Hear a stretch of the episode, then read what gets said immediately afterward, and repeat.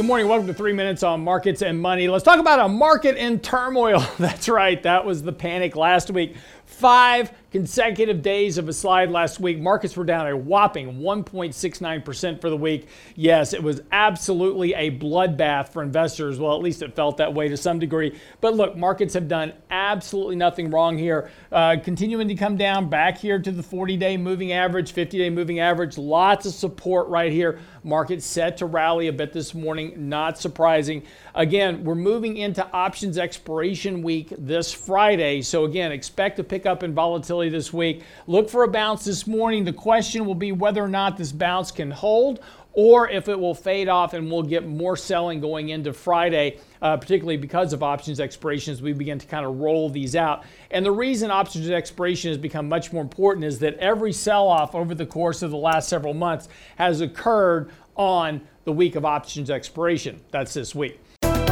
Pay attention here. We are on a sell signal currently. Money flows are starting to slow up here a bit. Volume did rise last week because of the selling pressure. Again, as we've seen this repeatedly, when markets sell off, we do get a pickup in volume as more sellers show up than buyers. And again, when markets are going up, buyers really are rare and sellers are even rare at that point. So we're seeing markets rise on much lower levels of volume. That's not a concern as long as markets are rising. But if we do start getting a break of the 50 day moving average, that volume acceleration could certainly lead to a bigger decline.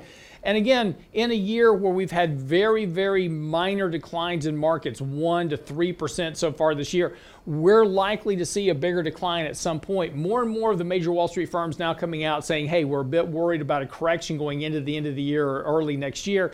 Very much in line with what you would expect to happen in any given year, a 10% correction, very likely. One point here, though, is that if a 1.69% correction was a bloodbath for you last week, you've probably got a little bit too much risk in your portfolio.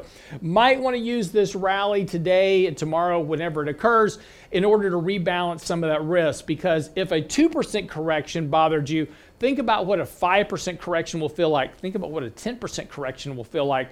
As we said before, it's been so long now since we've had a correction of size that it will feel a whole lot worse than it actually is. 5 and 10% corrections absolutely normal, actually provide decent buying opportunities to put some capital to work, but it's going to be feel terrible to get down here to the 200-day moving average. So pay attention to the risk in your portfolio. That's 3 minutes on markets and money. I'm your host Lance Roberts. We'll see you back here tomorrow.